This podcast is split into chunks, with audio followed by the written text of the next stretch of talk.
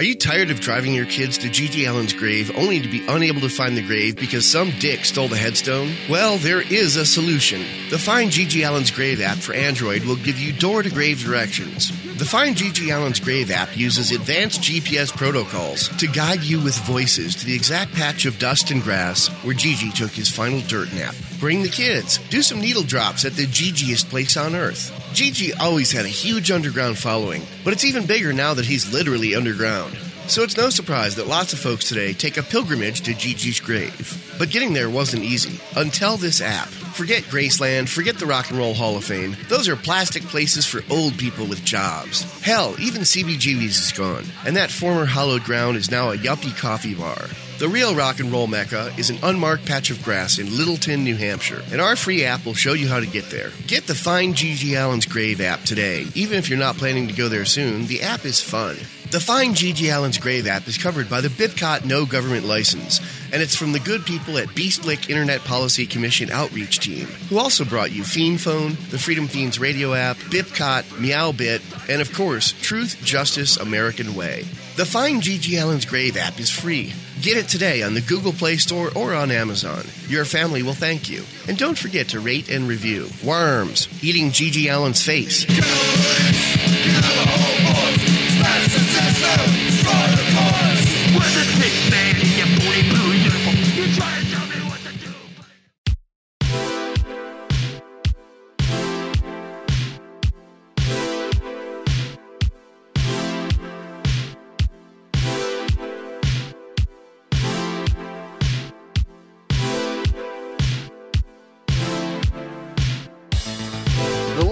That's our word, brought to you by Bipcot and Fiendfo. Oh, it's great to be back on this again.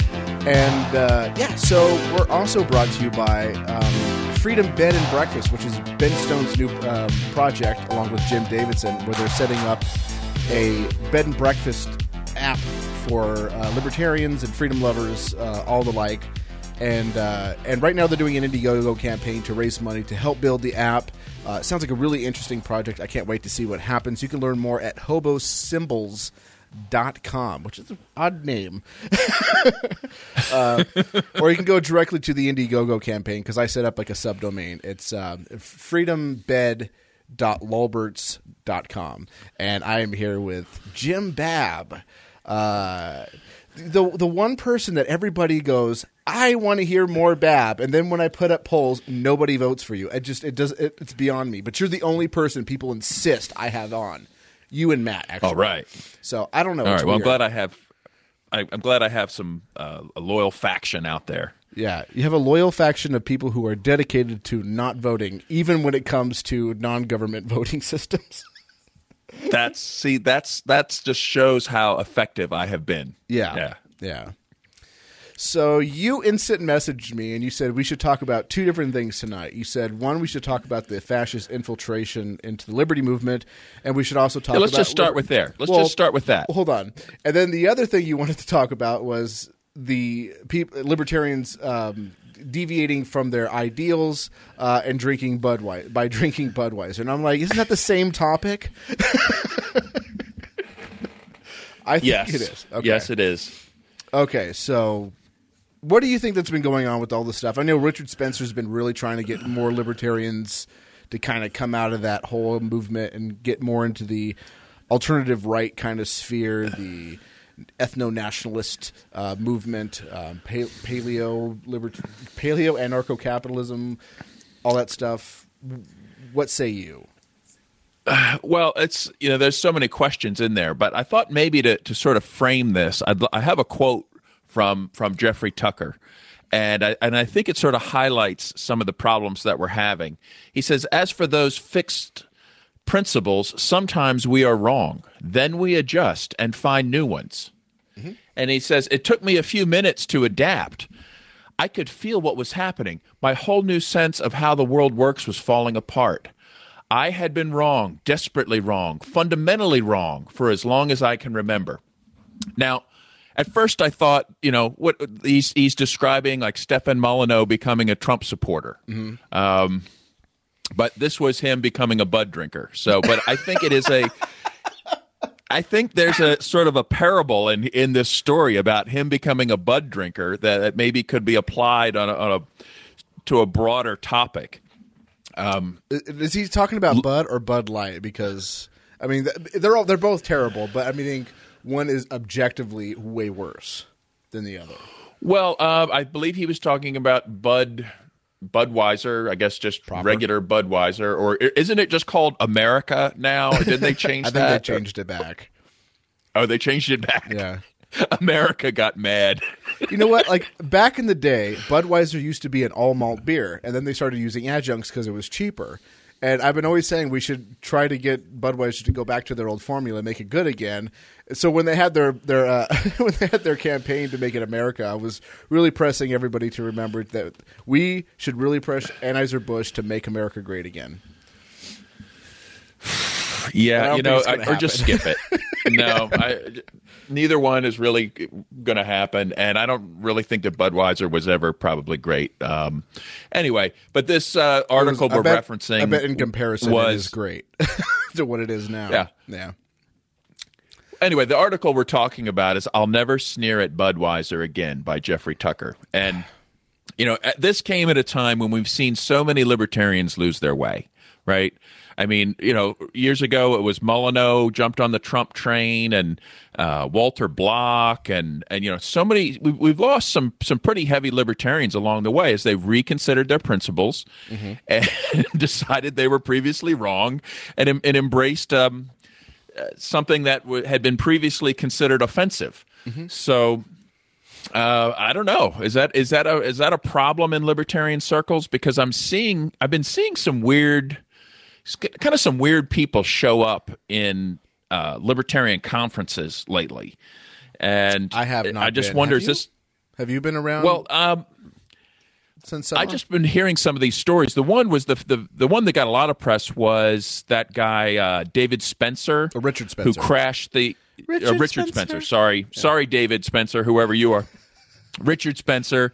He sh- he crashed the International Students for Liberty conference. Is that um, and was asked to leave uh, appropriately. I thought you know that was the right response. If you're having a Liberty conference, why would you want to have you know an, a, someone with an extreme authoritarian view be there? Um, but anyway, so he showed up, tried to cause a ruckus, and uh, was asked to leave. But then you know then I see. Um, a clip from Anarchapulco. Okay, I've been seeing all these great, you know, stuff coming out of Anarchapulco, and uh, and then here's this woman, um, Lauren Southern, Laura, Laura I, Southern, I, I, think is her name. yeah, okay, Lauren Southern, and she's doing a speech on nationalism mm-hmm. at Anarchapulco. Yep, and and I'm like, what what is going on? and it takes Lauren Southern um, to do a speech about nationalism for Adam Kokesh to be the voice of reason. just... yeah. What's it was creepy. You know, yeah. it was the, it was the creepy. It was a creepy level that would send Adam Kokesh to the parking lot. You know, just just just so revolting and distasteful. Uh, just and I just but I couldn't figure out what it was doing at an at Anarchapulco. And I thought, well, you know, it's a fluke. You know, w- why not? then I, I see an announcement really from Jeff Berwick that he's shoot for an invite for that. Speaker. Well, now he's. Yeah. Did you see he's uh, Jeff Berwick uh, uh, was making comments about a possible tour coming up, where he's going to tour with a few of these speakers, including the Nationalist, and I. I, I don't get it. C- can you explain it to me? I don't. Well, see, there's a lot of kind of I mean, Lauren Southern has a huge fan base, even within libertarians, even within libertarians who don't agree with her nationalist views. Um, I I see some value in it. I do. Uh, so a lot of, well, same with a lot maybe you other... could break it down for me. Is it is it the philosophy that says, well, I'm so scared of government that I need to have a government? Yeah. Oh, or, okay on most other things, she's fairly libertarian. There's a few things where she kind of gets into the conservative sphere, kind of into the nationalist sphere as well. But for for the most part, there's very libertarian. So I could see why, if you're going to have a libertarian conference, you might want to bring her on. But when you're specifically specifically targeting anti-state libertarians, she's probably not the right demographic to do a speech, maybe to show up, maybe to field questions, or maybe to be with someone else. But I, I don't think that she would be like a great keynote speaker. It's kind of like having David Sununu uh, speak at the Liberty Forum. you know, it's, it's kind of like that. Did they do that? They, they Uh, probably it did that. It I was like know. one of the earlier ones, yeah, one of the earlier ones when they first kind of were getting started. But yeah, like Well, I- so I, see okay, some value. Okay, so it, she's but- libertarian, libertarian, but pro state. Is that? Is that? I don't know. Yeah, she's she's a like she's a conservatarian, kind of probably a little bit more nationalist than someone like Steven Crowder or uh, get way more than uh, not as much as Gavin McInnes. Gavin McInnes was is really kind of nation, nationalisty, but um, yeah, I mean, like she she even described herself as a libertarian a few times. So mm. oh, who was that guy on Facebook that, that came out and said that he's a an anarchist nationalist? I forget his name. You know, I, I, I this But guy I forget. He was it's like even got a wiki page. he was like all he's been all over Facebook, whatever, and and like what? Well, see, there's there is there there is I can, I can understand where they're coming from. But if they're going to have a big community, and they can use private property rights to exclude people they don't want from their private property, I understand that. I understand there's going to be like communities and all different kinds of. Well, they stuff. say that nation it doesn't mean state. Okay, Yeah. they, they they think that's a big d- differentiation. Like when we're putting our nation together, it's going to be based on race, not politics. Yeah. Uh, oh, oh, in that case, uh, I, let me applaud you. Um, what the hell are they talking about? Such such collectivist nonsense. It's like you know, I I hate statism maybe because it's collectivist. Um, I guess, that, and there's maybe other forms of collectivism that are that are just as as idiotic. And uh, you know, the the ethno nationalists, I, I I just I just can't stand them. I I can't even I can't even fathom why these people are tolerated, especially in libertarian circles. And but yet. We, we see. I, I guess I don't know. Are there that many of them, or is it just that every once in a while one shows up and they and they're so loud that they seem to be having more influence than they are? So way back when, like back when Tassos and I were making YouTube videos, there was a guy named uh, you probably may be familiar with some of his videos, like.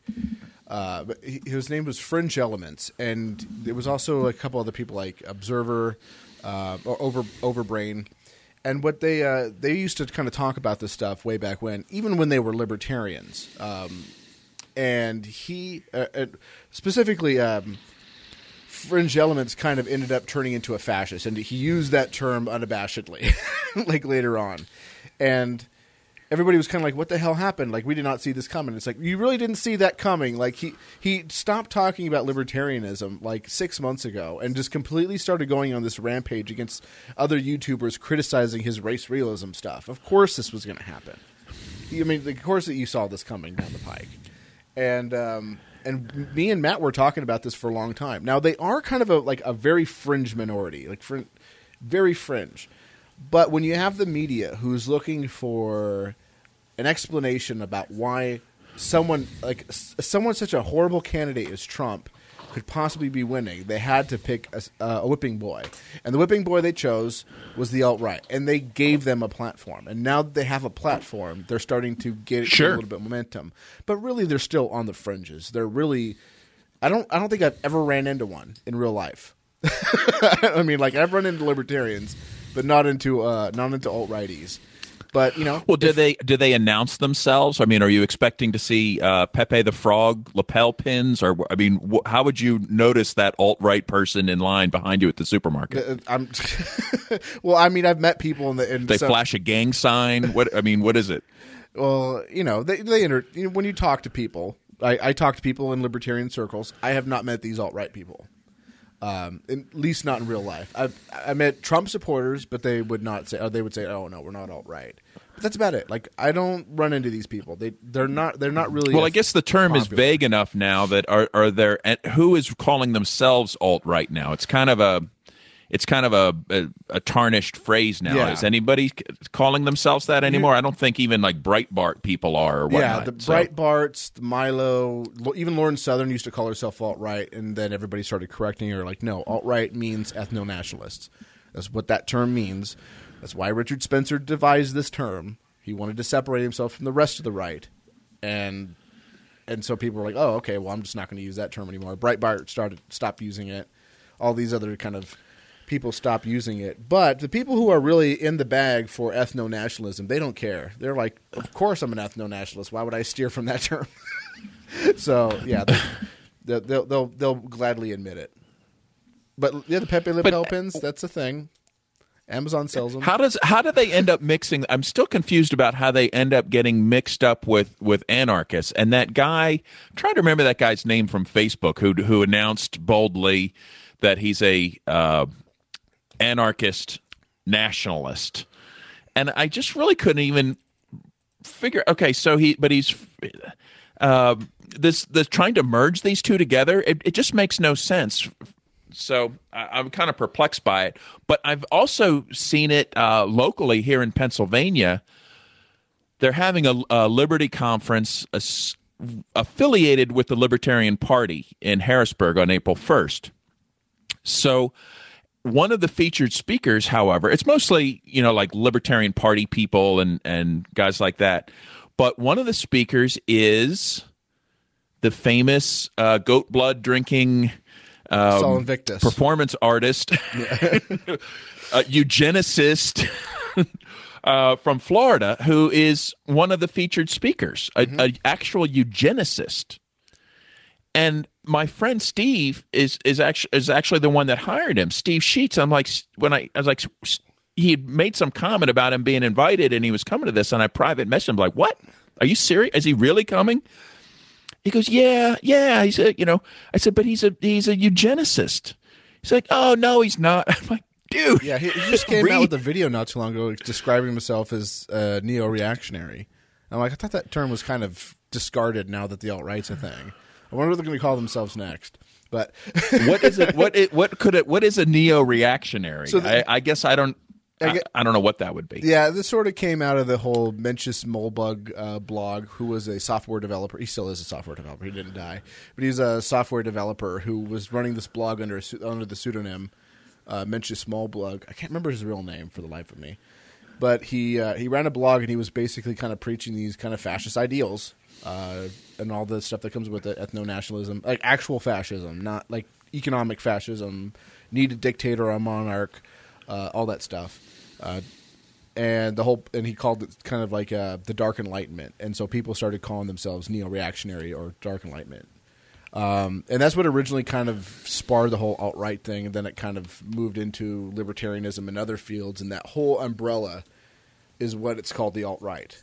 The ethno-nationalist groups which there are many there's not just even nazis are in uh, proper proper nazis are in it as well you know swastikas and everything uh, so there's a broad range you you pick your economic flavor and there's an alt-right there's an alt-right group for you somewhere but so the guy's name is Chase Rachel. That's the one you were talking about, the one that came out as an uh, anarcho nationalist. Oh, okay. Yeah. Yeah. He's the anarcho-nationalist. Um, okay. So is is is is he an ethno-nationalist, or what does it mean? Or what, that people they they create this nation, but like no, it's not a it's not the state. It's a nation of what?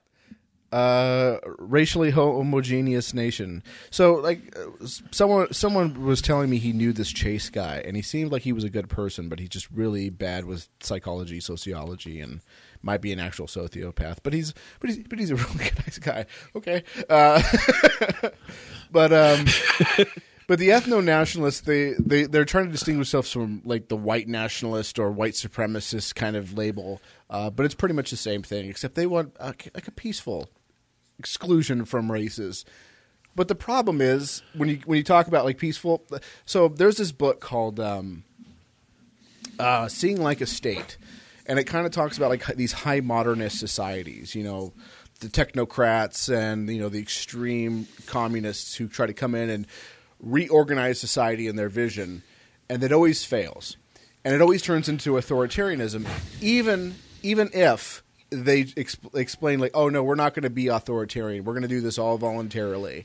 Uh, it always turns into that because when you have like like this this system where like let's say they need steel or iron ore, uh, and the guy owns an iron ore, and he's the only place they can get iron ore, and he goes, no, I'm not going to give up my stuff so you can live in your little communist utopia. Kick rocks. They have two choices. They can be like, oh well, that's it. We tried. Let's move along and go back to the old system.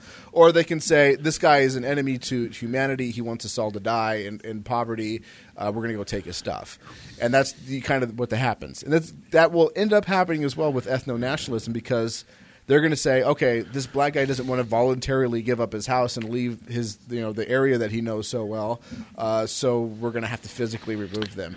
And they already have the right mechanization or build to or put up the them. walls Yeah. or, or build build walls and and sh- shoot people that want to come into a different zone uh, even if they're invited um, so I can see where you know the philosophy obviously is it's an authoritarian philosophy from the root and the the idea though that of people that want to centrally plan. I mean, it's the central planners. Mm-hmm. Okay, libertarians are, should be the first to recognize that central plans always go wrong. Okay, like your central plan sucks. I don't care how smart you are, what your intentions are, what how noble of a person you are. Who's on your team? As soon as you start trying to plan other people's lives in any way, okay, it's a disaster, mm-hmm. right? I mean, can, can libertarians basically consider that to be an axiom?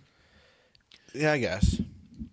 Okay, so imagine the idea of these eugenicists that are like not only going to centrally plan like society and their their culture and all of that stuff, but they take it a step further and feel they have a duty to actually shape the DNA of future generations.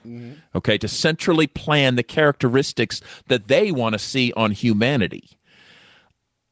You know, like genetically engineer um, the rest of humanity. Okay, Well, I think that may be just the Nazis, maybe the KKK. I'm not. The KKK believes some wild stuff, but the the Well, the, no, well, no. This Aryans guy that really is do. being invited to a libertarian convention in Pennsylvania shares this Solid view. Victus. Okay, Yeah. okay. Now, now, and I, I want to just read one thing. Okay, now later he did a sort of a semi um, disclaimer on this, um, but it's really like sorry, not sorry. I really meant it.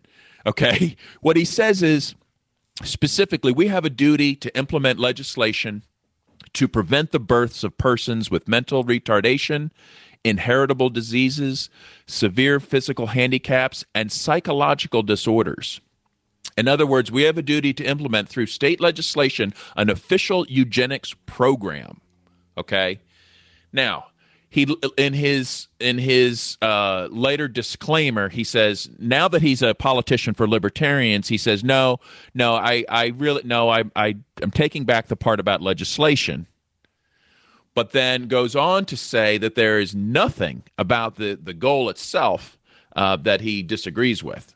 So I guess he's I don't know he's got another way of centrally planning humanity that he feels might be more effective than using the the legislature. Oh, Action T four. That's that's what I was looking for. Action T four. That was the uh, was the uh, post war designation program for the involuntary euthanasia in Nazi Germany, where they exterminated people who were uh, mentally retarded, uh, people with physical handicaps that couldn't work, or deemed incurably sick, or um, yeah, and they considered it a or or death. psychological disorders. How about I mean that's one of and I think there was another thing I read where he talks about you know wanting people to be attractive and you know and have the right psychological I you know uh, Then characteristics. why did they hang out with Cantwell?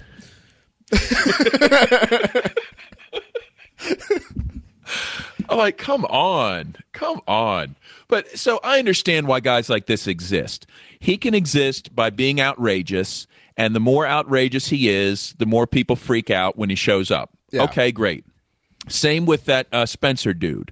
Look, I'm gonna, I'm gonna, we're gonna go trigger those libertarian snowflakes. Ha ha ha! Let's go make a scene. Blah blah blah, and let's see what we can see what kind of shit we can stir up. Yeah, and that whole Okay. kind of met that whole kind of tactics started unintentionally from Ben Shapiro, who just wanted to go into colleges and, and speak. And he's very abrasive and he's very straightforward. He he's, he doesn't beat around the bush. He's very upfront. If he thinks you're an idiot, he's going to call you an idiot. And Milo was like, "Hey, that's a good idea. I'm going to be just like that, except not as smart and not as clever." and just goes up and says, "Like, oh, feminism is cancer, and oh, we just need like here's the number for ICE. Report like any immigrations you see. Just just just being as provocative as he can." Saying Right. things that are yeah, and then everybody gets talking, and then he gets more popular, and they have big riots, and then you know his name blows up, and then you know they Right. find they The find him cycle- on Joe and the Rogan cycle continues. banging thirteen year olds, but Right. Well, that's a, that's none of my business. But that's Yeah. none of my But, uh, business. so so the funny thing is so what so right so how do we how do we address them okay? If they show up at our thing now all they want is to is for people to freak out okay? They like see we're here we triggered those libertarians ha ha ha okay? Mm-hmm. So you got two choices. You can ignore them okay? But now that that often might come across as accepting them Yeah. okay? Which is also completely unacceptable so, but I also don't want to feed into what they want, just the attention. Okay, so so this guy coming to this thing in in Pennsylvania, I just basically I just canceled my ticket. I'm like, no, I'm not doing it. I, I was listed as a speaker. I don't think I'm listed as a speaker anymore. So I just kind of separated myself. I'm like, you know, I'm not going to make a big stink about it necessarily. Um, one because the the organizer's my friend. He's just really screwed up. yeah. but uh, so I don't know. You know, uh, you know, should should a big stink be made that he's a featured speaker and and you know and try to try to rally Yeah. people to to denounce him? It's like that's just what he wants. Like how boring. Anyway, I think there's a way of doing it and doing it right. The way Jeffrey Tucker did it, um, I don't think he was aiming to be like that. I think I think he had something else in mind. I think he was trying to speak to a broad audience, but it came out like screeching, like re, you know, you know that whole kind of re meme. Uh, so it kind of came out like he was like a freaking out, like a like a social justice warrior, and that that's a bad way of doing it, in my opinion. I think a better way of doing it is just you know, contacting the, the hotel staff and say like, this guy is not invited. He's here to be a pro- provocateur. Look at what yeah, but what do you do when here. he is invited? Here's Yeah, the problem. yeah, yeah. This guy is invited. Yeah. Okay. He. But I'm just, I'm I just saying. because I returned my ticket, Yeah. I'm no longer invited. Yeah. So he, I, he has all the standing. I have none. Anyway, so I, I would, I would. Well, I think the only point that I was getting here at is not to just to go into the hotel lobby bar and screech because that, that Yeah. doesn't look good. And Richard Spencer kind of, I don't, I don't, I wouldn't say he had the upper hand because he was invited and he was asked to leave by hotel management, not the conference people. By a hotel, they made that decision on their own. Uh, but at the same time, it did look kind of bad that he was down there screeching. Which I love Jeffrey Tucker, and I understand why he did that because the media was there, and all they had to do is go, "Look, here's our whipping boy right here, and he's at these conference of libertarians. How can we spin this to make libertarians look terrible?" yeah. I mean, Oh. think about it. Don't libertarians? I mean, we, here. we have it hard enough. Yeah. We have it hard enough trying to defend libertarianism for what libertarianism actually is. Yeah. Do, do, how do you want to start a conversation explaining libertarianism by first going, but we're not all fascists. now let me tell you what libertarianism is. Okay? Who who wants that you know added on to to you know what they're trying to explain? No thanks. No I, thanks. I guess the best way you could start out by saying like, just like socialists, not all of us are fascists. Because then yeah, that we're puts really, them in an awkward we're really going to reach an like, understanding now. We've really ah. got off. We're, we're really going to be this some clear thinking going on. There is one thing us and socialists have in common: N- most of us aren't fascists. if you start from that proposition, then the reporter's like, "Ah, "I can't do the story now." But it is these guys. You know, let's face it. If these people didn't exist, the the the the left critics would have to invent them. So Mm-hmm. whenever they see any of these guys, they are going to go out of their way to. This is going to be the front page headline about the, your libertarian conference. It's not going to be about the ninety nine percent libertarians that were there. It's going to be about the one percent ridiculous idiot fascist who had no business being there to begin with. And So but they kind of thrive on that because they they realize that people were calling people like Mitt Romney and John McCain uh, and all these people racist, and there was no justification for this. It's just that they had policy disagreements with them. So the left have been calling anybody with an R after their name, and of course, libertarians are just Republicans who smoke weed, so they're clearly racist too. Everybody's racist, racist, racist, racist. We're going to find anything that's racist, and we're going to throw it at you and call you racist, sexist, homophobic, misogynist, whatever ter- est they can throw at you, they're going to throw at you. we've got newsletters from 1972. Yeah, that were written by a ghostwriter. Lew Rockwell. I, no, I think I think Michael actually figured out who it was. It was some other Oh, guy. who is it? It was some other guy. Oh. I guess he. I guess he's now he's kind of. He's, he's a little bit. He's been a little bit more open fashy since then. Uh, Oh, okay. but I guess he he had like a. He got mad at Michael Dean one day and sent him like a pretty nasty letter that included all kinds of racial slurs, if I recall correctly. Anyways, And you did a like a pattern analysis, and, Yeah. and it was the same as the Ron Paul newsletters. I think he even I think he admitted that he did it. Um, anyways, he uh, I lost my train of thought here. Uh, oh yeah, so like you know they've been they, everybody all of us have been called racist so many times now that we're all kind of desensitized to it. Like when people call me a racist now, I used to bend over backwards to show that I was not racist and say like no, uh, you know I have friends, I have black friends, I you know I I constantly work around all kinds of different ethnicities. Like that would that would not be possible for me. I would not be able to function in this current life. Uh, if I was racist, but now I don't even care. It's like you want to call me racist, I'm just like, okay, sure, whatever because it's it's gotten so desensitized and no one cares about it anymore. It's it's it's not even it it doesn't bother people anymore. They just kind of roll their eyes. Even people who are like you know way not racist will roll their eyes when they when they hear someone accuse other people being racist because it's been used so much. Right. So- So, now when an when an ethno nationalist actually up. shows up, and it's like, eh. Yeah, it's like oh racist. Oh, this again. We're going down this route again.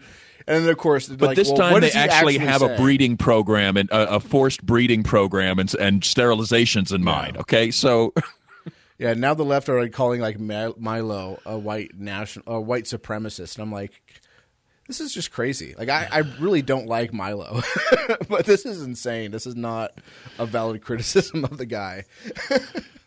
well, and as he usually says, just just look at the dudes in my bedroom. Yeah. you know, like, how can you say I'm racist? He's like, I had a little bit of black in me actually last night. Right now, yeah. as we speak. Ugh. Uh, yeah. The, yeah. Anyway, so what is but what is up with these libertarians that think this could possibly be a good idea? This guy, um, the the eugenicist, was also in, I think he was invited to Liberty Fest NYC. This, he was he was a speaker there, which is not known for having like anarchist presenters and whatnot, but it's usually pretty good, you know. Um, but why do why do libertarians sometimes I hear an argument that libertarians feel a need like, well, listen, we want to debate them. We we want to debate their yeah, we're going to bring them in and uh, we're going to debate them and show them they're wrong. Okay. Well, I'm all for debating them. Open up a YouTube channel and debate them. The the worst Yeah, idea or- that you can do is bring them onto a, a huge platform, like going to a large convention. Their conventions Right, are or- really or go to really their small. convention. They're- yeah, but have you how seen many how many libertarians how many libertarians are getting invited to come do a talk on libertarianism at like a white nationalist event? Yeah, exactly. right? They're not, they're not looking they're not looking to um, you know to to spread libertarianism in their circles. No. How, how about this? Let- Let's just take it out, out of the fringes for a bit and say, how many Republicans did you see at the DNC giving a speech? Um, I don't know. Yeah. I, half? I don't know. The answer is zero. Unless Okay. unless that unless that Republican is going to go up there and say very un-Republican things, like that's I think they did the same thing at the Republican convention. Back when I was a statist, I used to watch this stuff. But there was a, a, a Republican convention like in 2004, and there was a Democrat who was basically just a Republican, but he was still on the Democratic ticket because he's still trying to bring back the Dixiecrats. Like, okay. And he gave a speech and was like, "Yeah, my Democratic colleagues are idiots." It's like, no, actually, you're the idiot for hanging around them. like, what are you doing? But yeah, but the, the, if you're if you, yeah, they have they have their own conventions and they're very small. Nobody goes to them. Uh, well, there's some, but if you did you see the uh, the was it the National Policy Institute? I think that's what it's called. Their convention where everybody was throwing up the hail things. Compare that the to hail, oh the hail Trump yeah, the hail Trump. salutes. Yeah, and then compare Creepy. that to like Jeffrey Tucker's speech at Freedom Fest, where you know it- it's a huge auditorium, massive auditorium with lots of people in it. You know, where he was Right. debating way down route. The, the, like the comparisons are wait, Wayne Allyn Root is Yeah. still around? What? unfortunately. I bumped into him and uh, Bob Barr, and I was like, oh, I was, I was, I, I should have got a picture. little- were they were with the they with the? Uh, were, were they with the Haitian delegation? Um, who was that guy that, that Bob Barr works for now? oh, I don't know. You, you know, yeah, that former Haitian dictator. Remember? Oh no, no, no. I don't know. This is, this is news to me. I'm googling it while while you talk. Yeah. Okay. Yeah. Here we go. Bob Barr was a reason why I originally left the LP. I was like, wait a minute, you got rid of oh, what was her name? Mary Ruwart. They she was she was almost kind of considered to be like the winner, and then Bob Barr came on, and then everybody was like, oh no. Republicans are uh, they're going to kind of be oogly eyed over the fact that he's got some you know clout in Washington and could possibly get elected. Yeah, right. then they're going to go for that, and they did. And uh, they Oh, they jumped on it. Yeah, they, they- jumped on that. they sent me Oh, some. this is Jean Jean Claude Duvalier. Do you know who I'm talking about? no. Baby Doc, president of Haiti from 1971 until his overthrow in 1986. Seems Um. Yeah, so that's that's who Bob Barr was working for. Last I knew. I'm not making it up. Uh, so a libertarian is working with socialist dictators. Nice. I love it. Well, you know, I don't know if you He remember, but um, do you remember Ron Ron Crickenberger? no. with the with the Libertarian Party. Um, he's deceased now, but uh, like when I had first kind of heard of the LP, he was a he was a, an active voice, and they had a campaign to target the worst of the worst drug warriors in the country in Congress. And they they're like, why don't we instead of you know scattering our efforts, why don't we pick the worst congressman on the drug war, just the worst one we can find, and we're all going to pile on and kick his ass. Okay. So you know who they picked? Who? Bob Barr.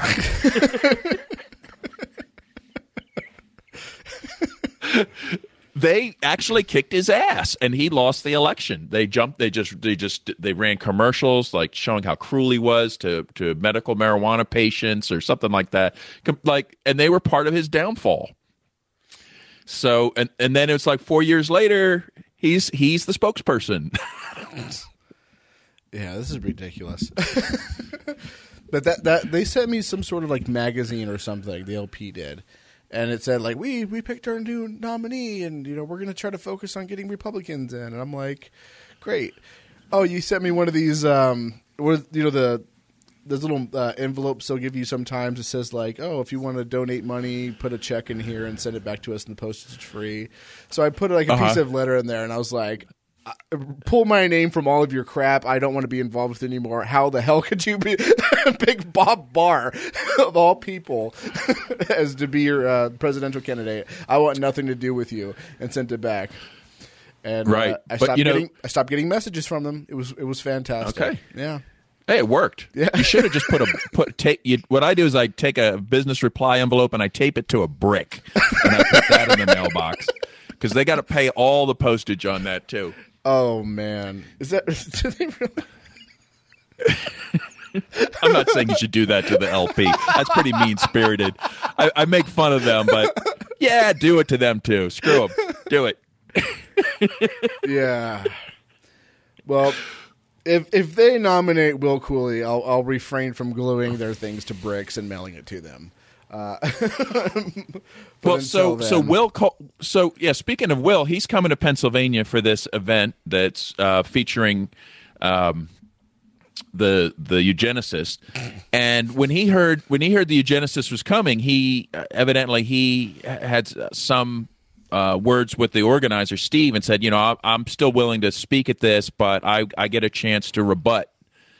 I, I want a chance to rebut um, what the eugenicist says. So um, now I think there's some kind of debate, maybe on immigration or something, that's going to be Will Coley versus the the the central planner of humanity. Um, central okay, planning you know, genetics. like, I don't know. It's probably not even going to be a, the kind of structured debate where one side can win. They'll they'll just probably argue about different things and yeah.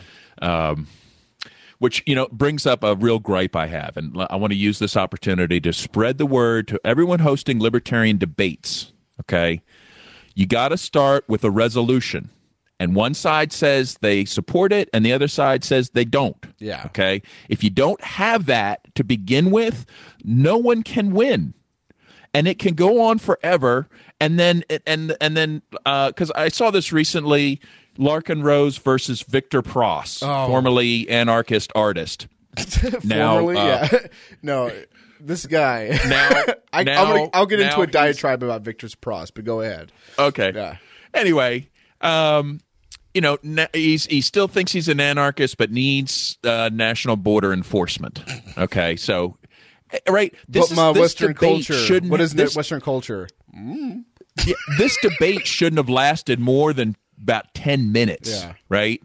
Like you could easily just you know if they had set up a parameter like you know are is border enforcement um, compatible with the non-aggression principle? You know, yes or no right? Mm-hmm. You could you could you could establish that in like minutes. Yeah. Instead, they went on, and then the shit talking on Facebook continued. Both sides patting themselves on the back for being correct and and destroying that idiot opponent. But in reality, is um, there was no resolution because they never because they started off wrong. Yeah. So and good debate. start your debate right and end it quick. Yeah, good debates usually start off with we have our opponent over here. He supports the resolution that uh, anarchists should not support a border wall. And over here, we have so and so who thinks that uh, that there should be a border wall, and those are the resolution. And he's going to be arguing on the affirmative, and he's going to be arguing on the negative. So let's begin with open statements. That's how you do it, and then you come to yeah, conclusions. because otherwise, otherwise, halfway in, you get one guy saying, "Well, I never said there should be a border wall. I'm yeah. just concerned about my culture, and I want to talk about I want to talk about, you know, yeah. what? Shut up. Sorry, you know, like you don't even know what you're there to argue about, and then you're just going to weasel around. Like, just it's just boring content wise. Yeah. So, so Victor Pross. Anyway, are you familiar with who this guy is at all? Have you been? Well, I've known him on Facebook for I don't know five years, maybe. He's okay. been around a long time, but I I'm, I can not say I'm like uh, personally uh, associated with him. He since had defriended me. Um, oh yeah, I'm sure you said for any like negative. arguments or anything we had. I'm sure you said something just, negative about Molyneux, and that was that was enough to get the block. Yep. It, no, no, I, I survived all of the Molyneux stuff. I had asked him questions trying to clarify his position in that in that quote unquote debate. Oh, okay. I just said, you know, I said, you know, you can, you know, the confusion. He was making fun of of uh, Larken Rose uh, followers, you know, like mm-hmm. people that that support Larken's position are his followers, not just people that are also anarchists. Yeah, by the way, I, I have to he, say, like, um, I have some criticisms of Larken Rose. I'm not particularly a big fan of it. I know that you are, and that's fine. And I, like my criticism of his is not the same as criticism as like Jeff Berwick or someone I consider like a fraud or a scammer. He's not. He's, he's I'm sure he's a wonderful guy.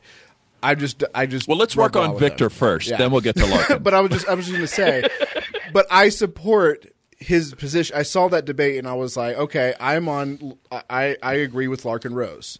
So, am I a follower of Larken Rose now, according to Victor Pross? Uh, not really. I'm no, not, you're no. Yeah. so, but anyway, yeah. my my point was that Victor was expressing confusion why Larken's followers don't understand what Victor's trying to say. Why are they so stupid? Why don't they understand me? And I said, well, you know, to clear up the confusion, could you just break it down for us? Okay. Exactly what do you want to have happen at the border? Just explain it to me physically. What do you think should be going on there? Okay. Crickets, crickets, crickets, crickets. Just no. What do you, what exactly are you talking about? Crickets, crickets. I can't believe these people are so stupid. could you? But could you explain it? Crickets, crickets, crickets. You know. Yeah. Ah. So yeah, Victor Pross, uh, anarchist artist. Um, he was like a huge Molyneuvian guy, a huge, huge Molyneuvian. Like anything that Molyneux said, he he totally agreed with one hundred percent. And I had some like debates with him over like defooing and stuff like that, but never really went anywhere. Like you know, like whatever. Uh, and until it came to the point where the whole DMCA thing happened, and he just wasn't having any of that. He couldn't. He couldn't believe for one second that Molyneux would dare violate the non-aggression principle, and he, he blocked me and all this other stuff. And there was a person that who I used to kind of work with, not really work with. It's probably the wrong word. Like we used to kind of collaborate on, on on information and stuff when we used to make fun of the Zeitgeist movement. Justin Templar uh, he uh, he- went and he was like, "All right, so who is this Victor Pross person anyway?" Because he just really wanted to know what, what he was about. And he started digging through some of his stuff, and he was like, "Okay, so he didn't paint this painting. This painting was painted like 20 years prior, when Michael Jackson was still like super popular by this artist, and he, he there was a lot of his stuff that he was just flat out plagiarized."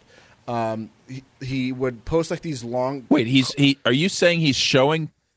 He displays paintings that are not his own as and as yeah, his there own. was a specific. Remember the one specific one that I. There's some that he has done for sure, but there was specifically one that I remember that he pulled up. It was a Michael Jackson one, and he Google image searched it, and it came back to some other artist that painted it like 20 years before he was, you know, trying to make the rounds as a painter. And I was like, okay, that's interesting. Whoa. And uh, one of the other, some of the other things he did a lot was he would take articles, and like he'll take two articles, copy and paste the stuff that he likes from it, and then post them into one article and kind of shuffle it so you couldn't tell.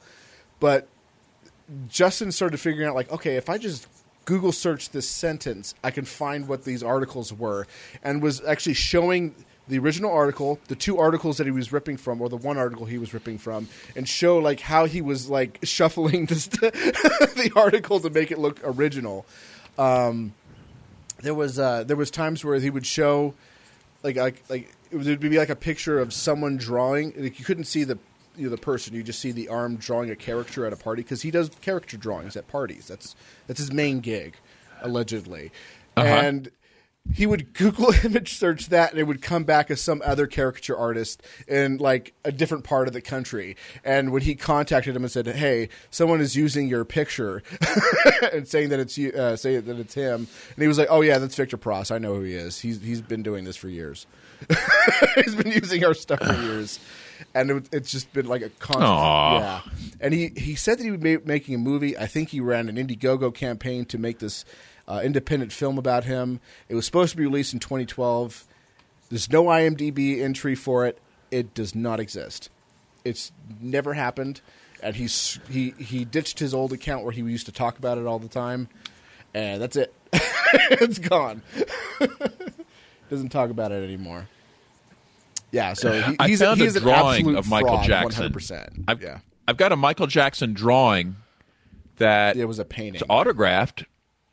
Okay, Oh. I'm okay. I, did. I I just did a Google image search for Michael Jackson, Victor Pross to see if it w- would come up, and I don't see anything. So Mm. Yeah, because he probably didn't. Anyway.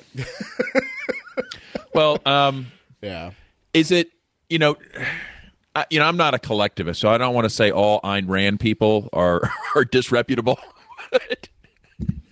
The guy Why- who went and for some him, reason, for some reason, guys like him always seem to have come from Ayn, the Ayn Rand school. But to be fair, I don't know why. To be fair to the Ayn Rand school, Justin Templar, who who exposed him as a fraud, is an objectivist.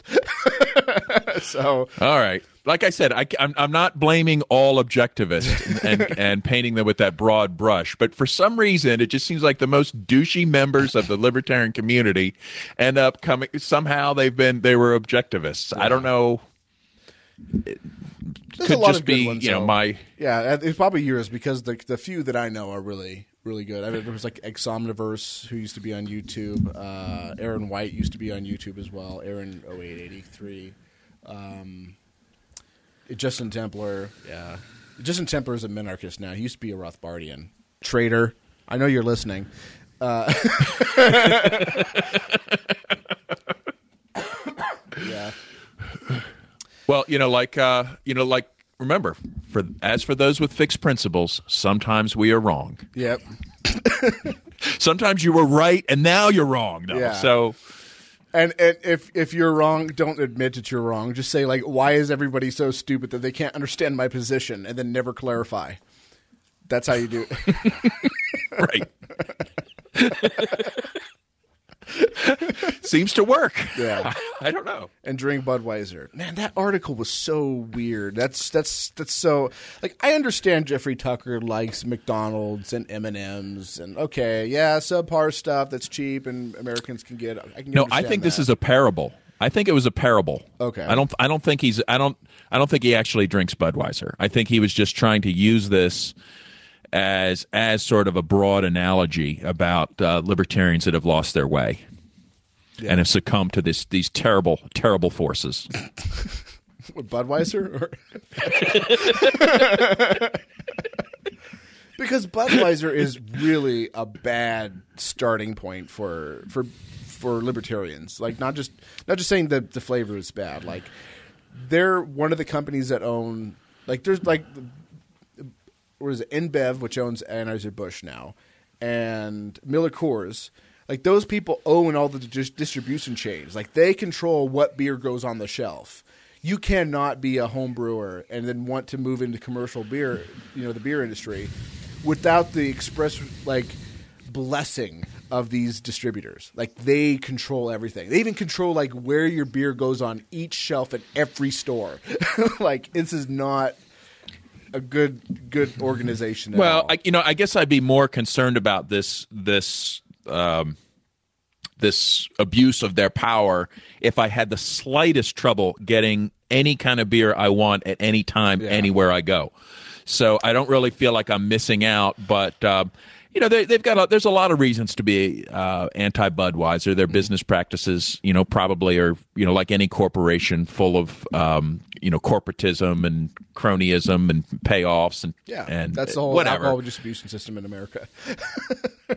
Yeah, totally Uh, you know, it's well, we we we haven't really fully legalized alcohol yet. Yeah. I mean, it's only it's it was only 83 years ago that they legalized it. We're we're going baby steps. Yep. Um, they just put uh, they just started selling wine in my local grocery store. So this is you know just Oh, wow, the latest baby really step, like but that? we are moving towards t- towards freedom. Yeah. The- now the they have to scan really your bad. driver's license and store it in a database. Wow. And no matter how much gray is in your beard, but I can buy wine at the grocery store.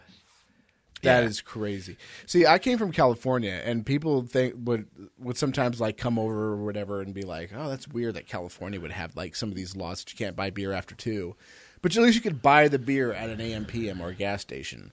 And you know, and if you come from another state like Utah, that's like, wait a minute, they have beer in the grocery stores, and it's over three percent. This is insane. How are people just not crashing into, into each other on the roads all over the But then I come to Nevada and it's like you can buy anything, anywhere, anytime. Period. You just got to be 21. That's it. What kind of beer do they have at the? Do they serve at the Bunny Ranch? Um, I didn't check out the beer. I had a gin and tonic because it was really, Okay. yeah, it was really hot out, and the kind of beer that you want for really hot out is not the kind of beer I want to drink. So, uh, but I did notice that someone came in and had a Bud Light. Um, So I, I don't So- imagine so- you're going there for good drinks. You're going there for hmm. the girls to get a good drink. Yeah, of you. Hmm. you know, if I was if I was Jeffrey Tucker and I was listening to this conversation, my biggest rebuttal and defense of Bud would be his the th- one of the things he points out about the lower number of calories, and he could look at a bunch of fat libertarians and be like, you know, see you guys, you guys really need to cut down on the calories. Maybe maybe I'm right. So um, so I would say moderation is the key there. Yeah. So um, yes. Well, you yes, know what? many There's- libertarians could deal with fewer beer calories, but you could accomplish the same thing by having fewer excellent beers than a larger number of terrible beers. Yeah, or you drink a few few of those beers and then you move on to spirits.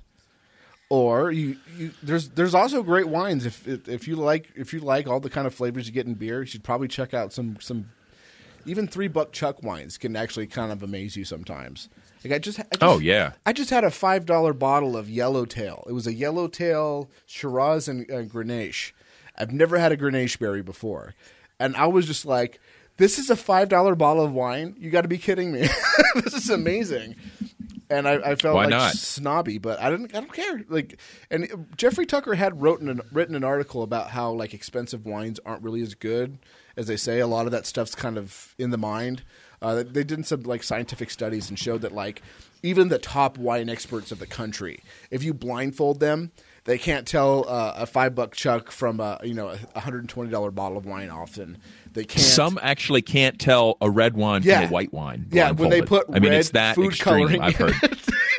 they can't tell the difference. No, but like blindfolded, they won't. They can't even necessarily tell you what color the wine is that Yeah. you're drinking. But they actually did one where they took the same wine, same white wine, they put red food coloring in one, and then gave it to them, and they were like, "Yes, this one you could definitely taste the tannins."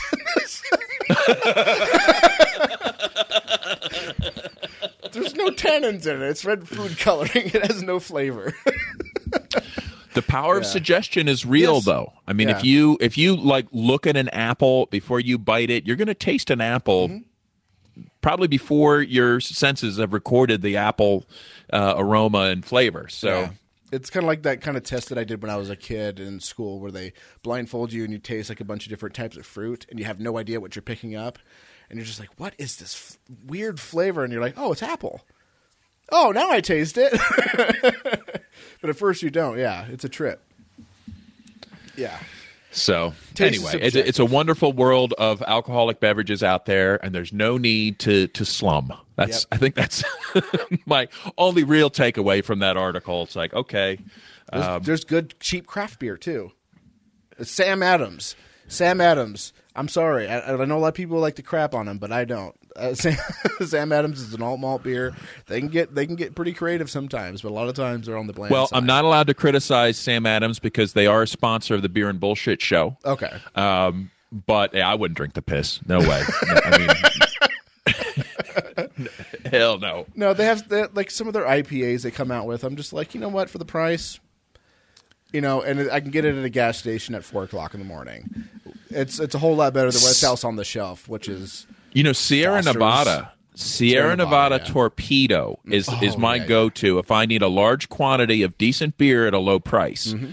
I mean, I've, I've I've seen it in like twelve packs for like a buck a can. Mm-hmm. So Yep, I've always been amazed with, with that. that. That was kind of like one of my first kind of craft beers. My first craft beer was Arrogant Bastard, and that was really kind of jumping into the deep end on that one, and I, I fell in love. Everybody else around Nice, me hated nice. it, but yeah. I went from Newcastle thinking that was fancy to Arrogant Bastard and Kilt Lifter.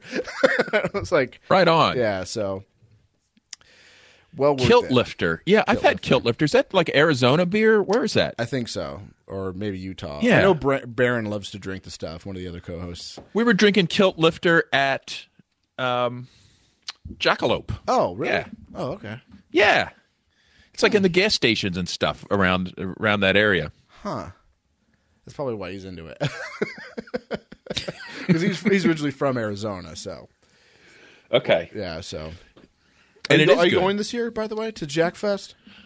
Jackalope? I do not have that on my schedule. Oh. Um, unfortunately, are you are, are are you going? And did you build your pizza oven yet? no, no, no, no. Just haven't haven't been an opportunity. I've been I put everything on the back burner except for my podcasts, so I can learn how to program. And then even still, I don't have time to do that. like I, I really cut out everything. I cut out Libertarians Against Humanity. I've cut out uh, Liberty in the Pub. I cut out all that stuff. Still don't matter. Don't have the time to do it. All right. Yeah. So, but I've, I've been still been I still make pizza, and they're still come out fantastic. Cool. But I really would like to have a wood oven. That'd be That would be my dream. What Hashtag about please um, donate. What about? Uh, why don't you come? Why don't you bring it to Porkfest? Uh, the the what? Bring what? Bring your pizza oven to Porkfest. Well, I don't. There, there's the a. They have don't a. have a pizza oven. Hashtag Oh. please donate. Yeah. Right, but you're gonna. It's gonna be like a mobile. It, well, no, I forget. Um, I guess we had talked about a mobile, like a mobile Yeah. pizza kitchen. The, but, the idea um, that I wanted to have was I could either buy one that was already pre-made and put it on a trailer, or get one that's already built on a trailer, or build get it buy a trailer and build one on the trailer, and then hit, put it on a trailer hitch, and then take it out there. Uh, and I could also take it elsewhere too. And you know, pizza pizza is a real, real fast, real easy, cheap thing to do if you got a wood oven. It only takes ninety seconds to cook a pizza in a wood oven. It's it's super fast you know, maybe a little bit longer if you got a lot of stuff on it, but yeah. Um, but in my in my conventional oven, it's going to take about you know five minutes. no, no, I think I got it up to like seven. Yeah, down to seven rather. So Did you know that I used to work in a pizza shop? Oh, you did? I ever tell you that? Was it Yeah. kind of that was. oven style or Uh, no, it was just traditional gas oven, um, 600 degrees or whatnot. And uh, I worked for this. I worked for a guy that had come to the country illegally in the 70s from Sicily. He had a, about a fourth grade education in Sicily. Okay, so um, he but he he managed to come here, got a social security number somehow that he used to get a business loan to buy the pizza shop. and then so I, I meet him a couple decades later and he's got it's had several stores kids are all driving fancy suvs living in the expensive Nice. part of the uh, philly suburbs like living the dream but a flaming horrible horrible person okay? Just horrible. Misogynist drunk. Guy was drunk all the time drank cases of beer throughout the day. We had just stacks of beer in the pizza shop and somebody said can i get one? A, it was also budweiser no coincidence but he would drink like multiple multiple cases in, in a day just for Wow. just constantly drinking and then if he wanted to get drunk like with the guys at the barber shop next door he'd have to go to the liquor okay but this guy, he would say, anytime a woman walked by the glass, he had all kinds of things to say about her and what he should be doing to her, etc. Horrible guy. But he gave me, but it was cash. I was working under the table, all you could eat. Um, it was it was kind of a cool job, but uh, he's probably dead now. He smoked five packs of Winston's a day. wow, and two cases of beer. Right? Yeah. Wow, and, and but uh you know but he he you My know for his idol. faults he cre- he created first of all his pizza was awesome okay Uh, his pizza was was fantastic okay because when you're a giant asshole you got to have something else working for you Yeah. and in this case it was his pizza did he did a great job with it but Sure, he'd stir the sauce with his like hairy arm, but whatever, you know. whatever. There couldn't be that much hair got in the sauce. it's the follicles that really bring out the essence of the, the Italian tomatoes. Really do. the oils from the skin really bring out that kind of crisp from the basil. I'm telling you. Anyway, but I became a pizza snob, so I'm Yeah. still I consider myself a bit of a pizza snob Yeah. and have very low tolerance for poor quality pizza. Yeah, speaking of low quality pizza, I ended up having to fulfill my obligation of eating crappy pizza. That's I don't know if you saw that post that I made on Facebook today, where I was where I was unhappily displaying my uh, Papa John's pizza. What- Ooh, what happened? So I bet I can't remember what I what my side of the bet was on, but I bet with um, Marshall Beaupre, which I'm trying to cat get out of here. I'm trying to get him to uh, do like some like some soundboarding on a couple of episodes. That'll be fun because he he likes to do soundboarding. Cat, get out of here. and uh, anyways, so I had a. He was saying like I was saying like no, Hillary Clinton's gonna win. This is she already has it in the bag. Why were you even talking about this? And he like, I bet you you know you, you could eat a Papa John pizza. You know if if Trump wins. I was like, yeah, that's not gonna happen. and he won. I've been putting it off and putting Oh. it off, and I was like, and I got this uh, this T-Mobile app on my phone that if you uh, if you have it every Tuesday, they will offer you like all kinds of free stuff. And one of the things they offered this week was a free large pizza at Papa John's. So I was like, I, I better suck it up. at least I'm not having to pay for it out of pocket. so, Wow. and I put bacon on it, and I had it well done, and it was it was edible.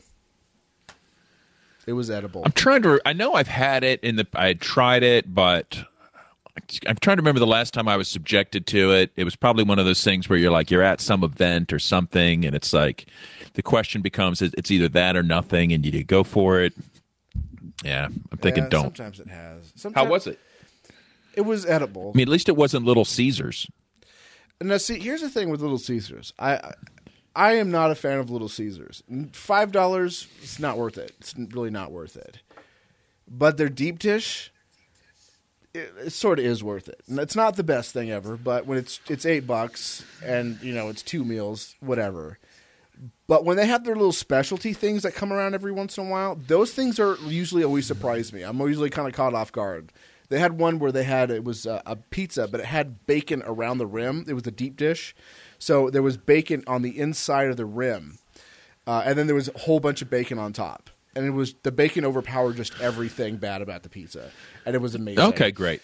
The other thing they just came out with it called the Smokehouse Pizza, which was like which is like a pizza that's got um, like pulled pork, uh, brisket, and applewood smoked bacon. Uh, and the barbecue sauce is the sauce to the pizza, and there's like barbecue rub around the rim. rim. And I was like, this can't be that great. I was wrong. I was like, I went back and got another one like the next day.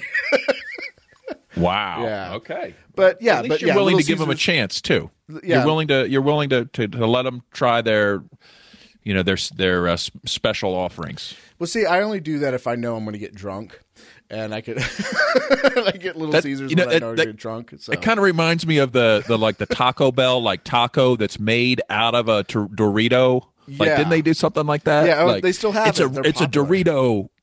what is that popular? and they're good. they're really good. I was gonna say What the fuck? probably is.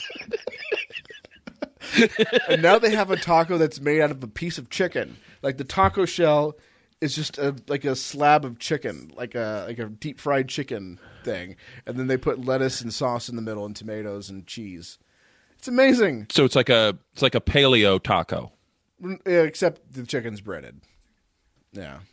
Okay. All right. Well, Yeah, yeah. Uh, I know. So it it's still Popeyes fried. Had their their their waffle chicken. It was they put it in waffle batter and then fried it. I don't I don't know what kind of crazy scientists all these people are hiring, but man, they are they're doing some fantastic work in the realm of fast food. Wouldn't you love to see all the things that never made it out of the design stage? You know, where they're like Oh. early testing. They're like, yeah, oh, that all gonna goes to Domino's. They all goes. we're gonna take a ham and we're gonna roll it in cookie dough batter. You know, like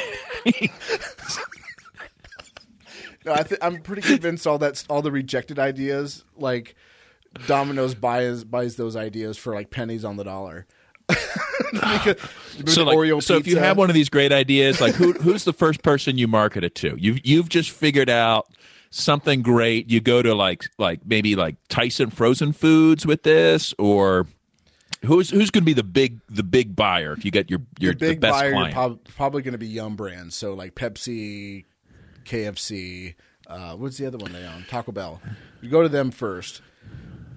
If it it'll, if it'll fit their markets. If not, go to Bur- uh, McDonald's, Burger King, okay. and then work your way down from there. So you have Jack in the Box underneath that, Wendy's. Uh, probably, well, I don't know, Wendy's is national, so you want probably want to go to them.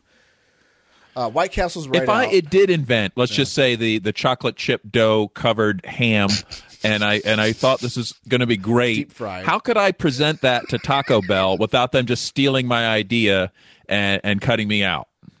Uh, that's a good question.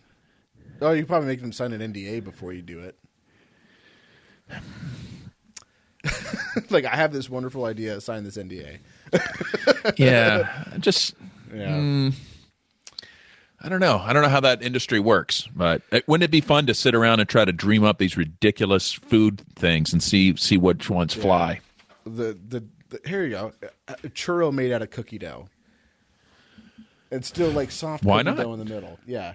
And you, no, you just sell them on the streets outside of a Taco Bell, and maybe one of them will come out and be like, "That's amazing. Let me call corporate." I think that's probably how it works. Yeah, like Yeah. like they can operate a phone. What is this? It's called a landline. I don't know what that is. Can I just use my cell phone? Can I text them? all right. Oh, so, man. all right. Do you have anything you want to plug? So I guess you're not talking at the convention. I got. Yeah, it looks like I'm not. So, uh, although we will be uh, presumably still operating our Montgomery County Hospitality Suite, which is basically the party suite during the convention. So, Okay. um, we're going to have a no eugenesis policy at the at the after party at least. That's so, that's good. yeah. I think that's a that's a good So- starter rule. Like, but before we figure out what the rules of you know who could be allowed in this party, let's just set a little framework here. The obvious, you know, no no KKK, no Nazis, no uh, no fascists, no eugenicists, uh, and no literally Hitler if he rises from the dead. Can we just at least agree on that one? Or Okay, uh, let's just now- start with look, if, if you want to centrally commies. plan the human race down to the molecular level, you're not welcome. Yeah. Okay. just, you know, I'm, I got to have some kind of standards, right? I Yeah. mean, you know, I'm, I want to be inclusive. I don't, you know, but I'm going to draw the line there. All right, man. Well, it's great talking to you. Glad to have you on the show.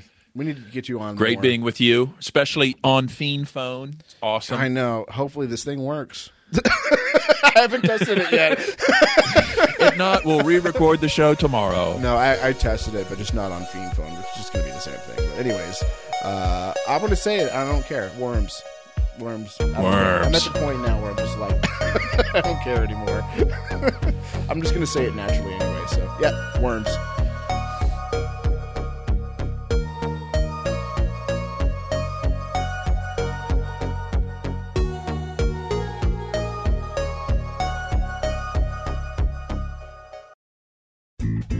Tired of dealing with governments? Wish there was a better way of not getting busted committing victimless crimes? Tired of having to listen to your parole officer? Never again with the Bipcot NoGov human license wristband. This wristband has a NoGov patented NoGov hologram technologies that work on your aura chakras to fungus sway vibrational energy something something to woo state agents off of your trail. It's like they can't even see you. The best part is it actually works. Doesn't actually work. It's so easy to use. Just put it on your wrist or within three inches of your quantum sacred geometry spirit energy and commit all of the victimless crimes you want and totally get away with all of them. And by all, we mean none. And with the fancy Lowbirds podcast logo on the side, you'll be the life of PorcFest. And all of this can be yours for $4.99 plus $2 shipping and handling. These statements have not been evaluated by the FDA, FTC, or any other three letters. This product is not intended to prevent, defend, or protect you from any legal actions from the state. This product contains chemicals known in the state of California to cause cancer and birth defects or other reproductive harm. Move to New Hampshire, Nevada, or anywhere else that isn't a shithole and you'll probably be fine. These bans are total bullshit. They don't actually work. If this needs to be said to you, you should probably drink bleach. This is just neat looking merchandise that can start an interesting conversation with yet to be libertarians. Order today at lulberts.com. Are you sick of government lackeys who say you didn't build that? Are you tired of elitists like Barack Obama and Al Gore taking credit for the web while trying to take over the web? Are you disgusted by experts whose concept of the internet is that it's a series of tubes? Take back the free market of computing by encouraging software developers to adopt the BIPCOT NoGov license. The BIPCOT NoGov license allows any use or modification except by governments. Go to bipcot.org. That's Bravo, India, Papa, Charlie, Oscar, Tango dot org. for some reason in, in this country and most of the Western world, it's okay to just judge. Hey, this is Michael Dean from the Freedom Feens radio show. Computer programmer Derek Slopey and I have created FeenPhone. I'm using FeenPhone right now to talk with and record one of my co-hosts in real time. Take it, Davi. Hey, this is Davi Barker, and I'm a thousand miles away from Michael, but we sound like we're in the same room. We sure do, Davi. So, Davi, please tell the nice people more about Fiend Phone. FeenPhone is free, no-gov software that opens up a global world of possibilities for collaborative, high-quality remote voice media production, and I'm digging it. People can try FeenPhone right now at feenphone.com. But we're also raising money to vastly improve FeenPhone and vastly improve independent talk media worldwide. So go to feenphone.com to help out. Who will build the audio roads? We will, with your help. That's feenphone.com. F E E N P H O N E.com. Foxtrot, Echo, Echo, November, phone.com. FeenPhone. I never knew remote audio could be this good.